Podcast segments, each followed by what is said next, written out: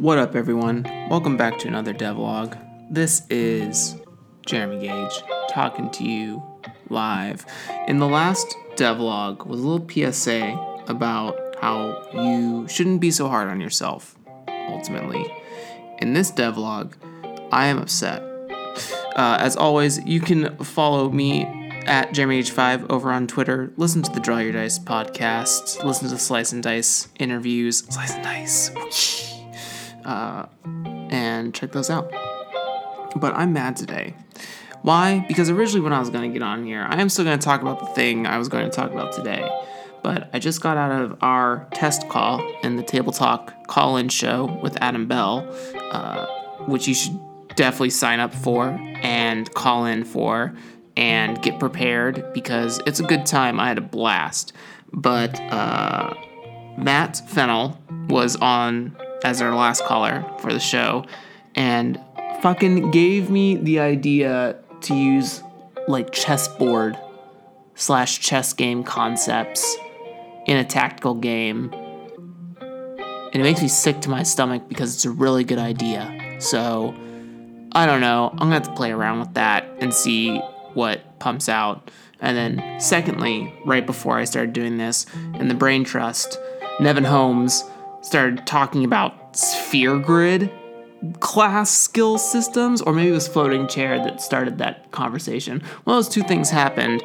I I try I peeked in and it fucking blew my mind. Put a little Nevin put a little graphic in there and it just made me go bonkers. Uh, so now I'm gonna have to also think about that. Stop prolonging my game with good ideas. It upsets me.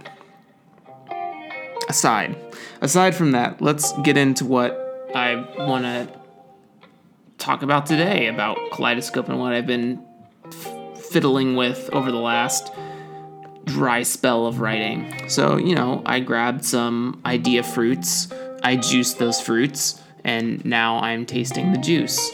Uh, hashtag taste the juice when you have a good idea. Let's start that. Let's start that in the tabletop RPG Twitter trend. Hashtag taste the juice. I taste the juice uh, could be misconstrued. I don't care. So I'm looking through my conceptual work here. And Brendan, let me look it up real quick. Brendan Petit. No, that, that may not be right.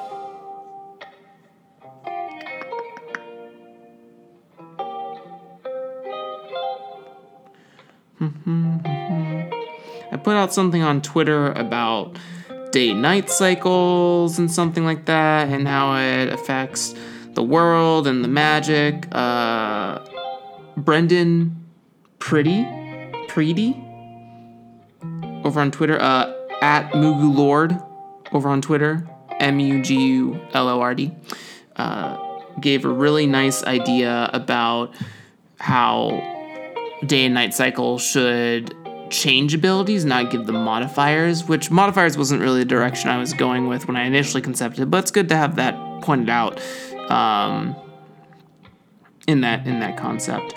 So instead of having, th- there's a potential for, okay, full stop, explanation. In the game, because it is technically based, I have abilities, and those abilities currently are called techniques. Though the word feels a little clumsy in my mouth as I say it out loud for such like a fantastical game. I know, I know other games use abilities and feats and skills or whatever. I don't know, techniques just feels long right now, but maybe it is what it is. But in the game, you have techniques. Each uh, techniques are categorized by the affinity you use. Oh, yes, I also changed the affinities. I changed them from uh, more elemental based to more like conceptual elemental spaces. So, for example, going from Ember, Rime, Terra, uh, Umbral, Astral into kind of the stages of the sun because the in the setting the game is based on the mutative qualities that the current cosmic phenomena happening above our planet is causing in the world, and it's all light based stuff. So I was thinking about the different colors that the sky takes on at different points in the day. So you have dawn, sky, earth, ocean, and dusk, and those have like these kind of uh, not immediately recognizable connectional colors. Like for ex- for example, ocean chroma is the color of coral because it's like the color of a beach sunset. It's not blue. Whereas azure chroma is, uh, or excuse me, sky chroma is azure blue uh, in this case. So, anyways, I have techniques filling around, and uh, techniques are made up of a couple of things. They have a name and they have a little action line under them. You know, it might say something like dash, and it might be something like stay on your toes. And then they have a rarity. So in the game, I wanted to have character creation kind of feel like deck building over the course of the game. And the way I am currently doing that is through rarity. So techniques are broken up into common, uncommon, rare, and mythic. Haha, that's the same rarities as Magic the Gathering. And you have a particular uh, set of the same linked slots. So in current iteration, a character will have three common slots, two uncommon slots, and one rare slot. And as you progress through the game, you can change those slots, upgrade them. I think the final at current looks like two commons, two uncommons, two rares, and a mythic. So you're totaling at seven slots. And they are also made up of ranges. So they have either a range of like 0, 1, 2, or 3 that denotes the number of tiles away you can affect someone, or those also, those same numbers correlate to close, near, far, and very far, which can get fiddly, but it's for what I'm about to bring up. And then tempo, which is my initiative system for the game, where it has first through sixth tempo that determines the initiative order, sort of taking on the stack from um, Magic the Gathering. Adam Vass reached out to me and also pointed out Troika's uh, initiative system, where you have a number of tokens that represent the players, and then a number of tokens that represent enemies, and then sort of a round is over token. I found like a deck of cards variant that did something similar with like jokers and face cards and stuff like that. And basically, the idea is that it's always random turn order. You reach into the bag, you pull out the token, the token signifies whose turn it is, uh, and then you, when you execute your turn, uh, you can put the token back into the bag. So some players may get three turns in a row, some players may get no uh, turns during a round, etc., etc. And uh, the GM picks which monster would make sense or creature adversary would make sense in the moment. In addition, uh, uh, on that, uh, I'm fiddling with it. It might be a little too random for what I am going for in this current iteration, but my point of bringing that up is that I really do appreciate when I say I don't know anything about games. And what I mean by that is like my extensive library is like mostly brain trust books and anything that I found really cool to spend money on. So, and then whatever I can access on the Trove when someone talks about it. But I don't know everything, and I really appreciate Adam reaching out to me and kind of touching base about that game because I had totally forgotten about Troika's initiative system, which I do love. Uh, it might be something that I use for the DMC game uh, whenever I get back to that. But uh, Techniques are also made up of tempo, which is their initiative order. There's also minus tempo, which acts as like a reaction action, uh, where you can use it anywhere in the turn order, but it has a specific conditional trigger. Then there's areas of effect. So these are things like single, self, ally, cleave, where you can split the damage evenly amongst targets, in a line, in an arc, in a block, which is a quadrant on the grid, a cross, etc., a wall, which is a perpendicular line to you. And then they have an affinity type, so you might have something like lightning bolt, which will have which will be under sky affinity. So you would roll your sky affinity, and then uh, you would roll your chroma dice, which determines its cost, and you have to pull that much energy from the atmosphere to use your ability. And then uh, every technique has a range of three effects, and they are determined by the number of successes you roll on your move. So, for example, if I scroll down here, I currently have a move called Blaze. Uh, and Blaze says Raging Inferno, and it does, you know, pr- uh, harm equal to whatever you rolled on the chroma dice. If you rolled two, that's on one success. If you roll two successes, it does twice that damage, and if it does three successes, it's three times that damage, and you get to cleave, which means you get to pick the targets that it affects. In most cases, it affects a whole tile, so it has friendly fire capabilities in it. Um, so, getting into the day and night thing now that you have context for what a technique is, that's what techniques look like at night or during a lunar cycle. It just takes on this much more uh, mission structured ability, but I think abilities will also have a flip day side where it's more like social exploring abilities as well. So, what I don't want to do is limit the player in their choices between day and night cycles because at the same time that you're fighting out in the wilderness, you will also be discovering more about the world and you need to interact with both those things at the same time.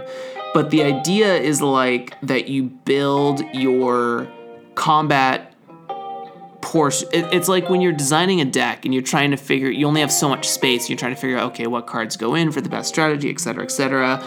So you might pick Blaze, and on the back side, it might have haste. You can run really fast or something like that. Uh, but that doesn't allow you to get like a different skill, which is on the back of a different technique or whatever. So it's sort of like this reversible ability thing. And I know I'm not like the first to do this. I think I've seen it in some cases in other games where it, kind of flip flops between like a narrative and a tactical move, depending on a condition or something like that. But that's the current day night cycle iteration. I also playing with day night cycles in terms of like when you do things narratively in the game. So in Kaleidoscope, also fun thing, I have named something in the game kaleidoscopes. Uh, the whole premise of the game is that you are harvesters of kaleidoscopes, which are giant crystals that capture chroma light, uh, and it kind of refracts and bounces around inside of it and is contained.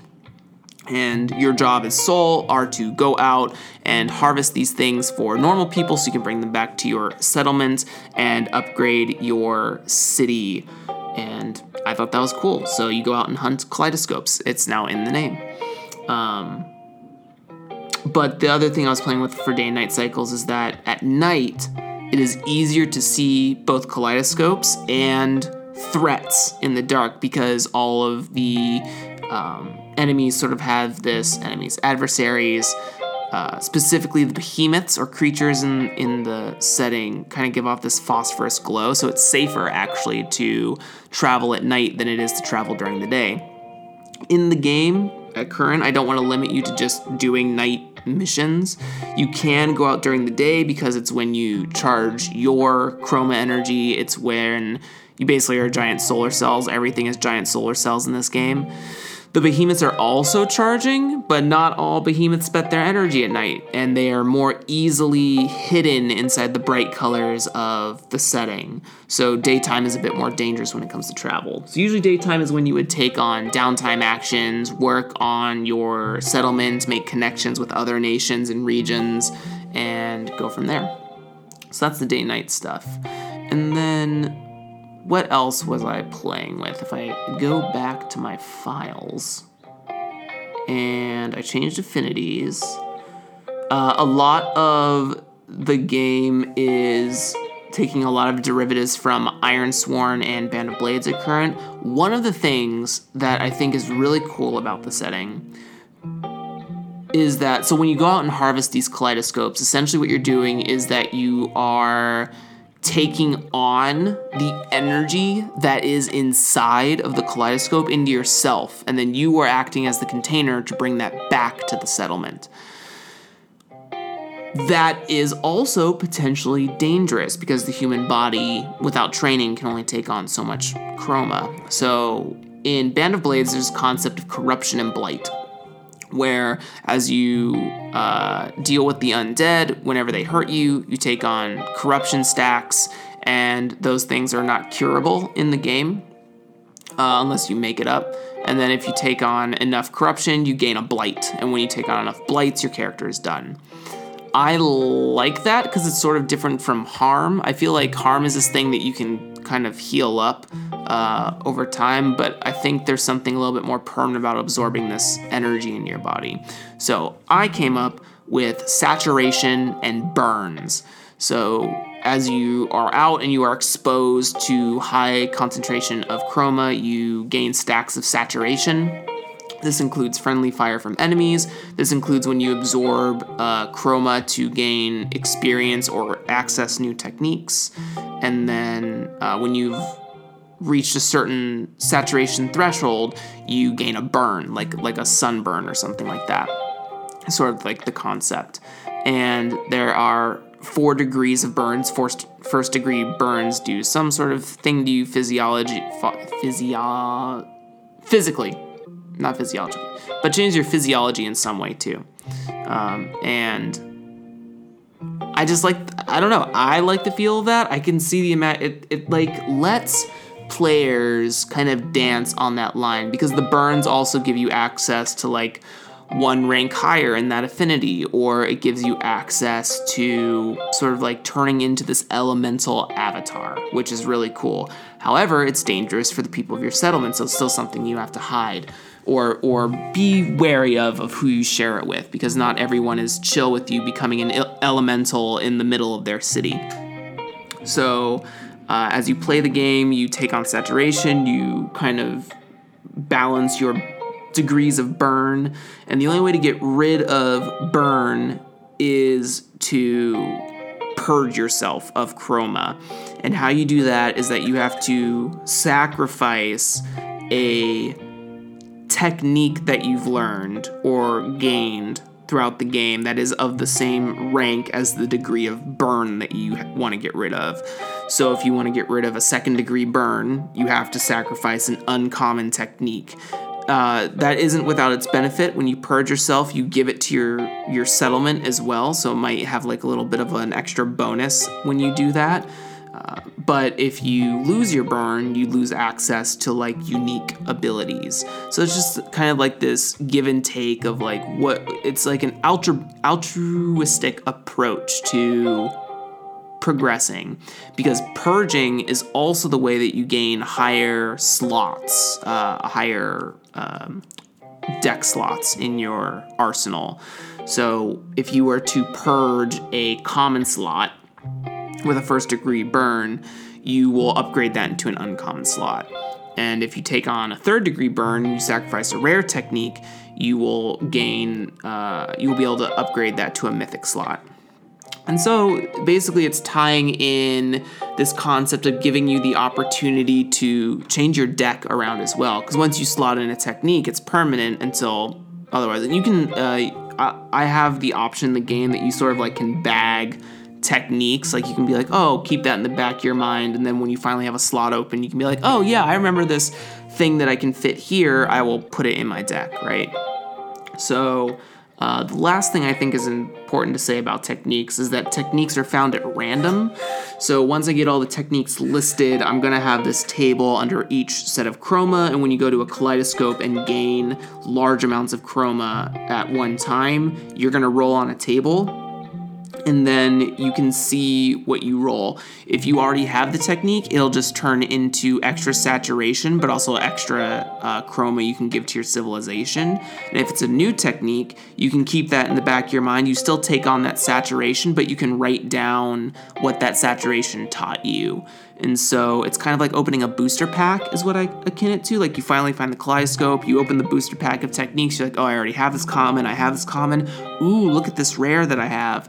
Uh, I can't wait to add that to my deck. You can go home, you can purge yourself of your current chroma, uh, kind of giving yourself a soft reset on character, which gives you kind of this everlasting loop of growth. There is like a maximum amount of slots you can have, and there is a maximum your nation can reach based on the rules written. But you know, if you want to keep going, you go indefinitely. Oh. It does take a decent amount of chroma, and it's just kind of adding these video game concepts to tabletop because you know, video game RPGs are heavily were heavily inspired from tabletop RPGs from the get go, and now they found their own foothold in medium. And so I wanted to uh, take back on those things. those are my influences. My big influences are video games and, and anime and film and stuff like that. Uh, I don't play a lot of board games. I don't have a lot of exposure to board games. Um, so I, I need to take from what I know about. And I can always do research, but you know, it's hard to play board games in our current predicament. So, yeah, that's techniques in a nutshell. I, feel like I was kind of a little bit all over the place, but I hope I gave some like setting things that you liked, and I kind of like saturation and burns. Um, and yeah, as always, I'm Jeremy Gage. You can hang out with me over on Twitter at Jeremy Gage 5 Call in to the call in show every Sunday at 4 p.m. EST over on Twitch with Adam E. Bell. That's cool. Uh, I think I, I think I want to do like some shout outs uh, at the end of these. So I guess someone you should check out if you haven't is Spencer Campbell, Cam- Campbell uh, at Gila RPGs. That's G I L A RPGs. And me and him are really something I'll talk about in another devlog, but we are really getting into the concept of like live tabletop games, kind of taking the premise from MMORPGs in the video game space and being like, okay, what if we just made a tabletop game that is ever evolving? Like instead of calling it a second edition, just calling it a live game and never going to print or like printing a deluxe edition or something like that. And um, just just really doing like hot fixes, patch updates, expansions that live in its own digital ecosystem. Eh, me and Spencer are gonna do like a Psych of RPG thing in the future. I'm gonna do another devlog about it and talk about it. It's fucking, it's hyping me up. I'm getting mega hype about it and uh, it's definitely a direction I was already sort of going with Kaleidoscope. It just helps inform my Affinity publisher settings at, at this stage, so that's good. Um, but, anyways, thanks for listening. Thanks for hanging out. Go check out Spencer. Go to the call in show. Nevin Holmes makes great games.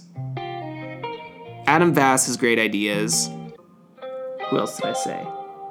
Floating Chair is an amazing publisher and distributor who really wants to do some great things for the tabletop industry as far as innovation and greening are concerned. And thanks to everyone that supports the show. And thank you to everyone that gives me ideas that is willing to talk to me about them. So have a great day, and I will see you next time. Bye.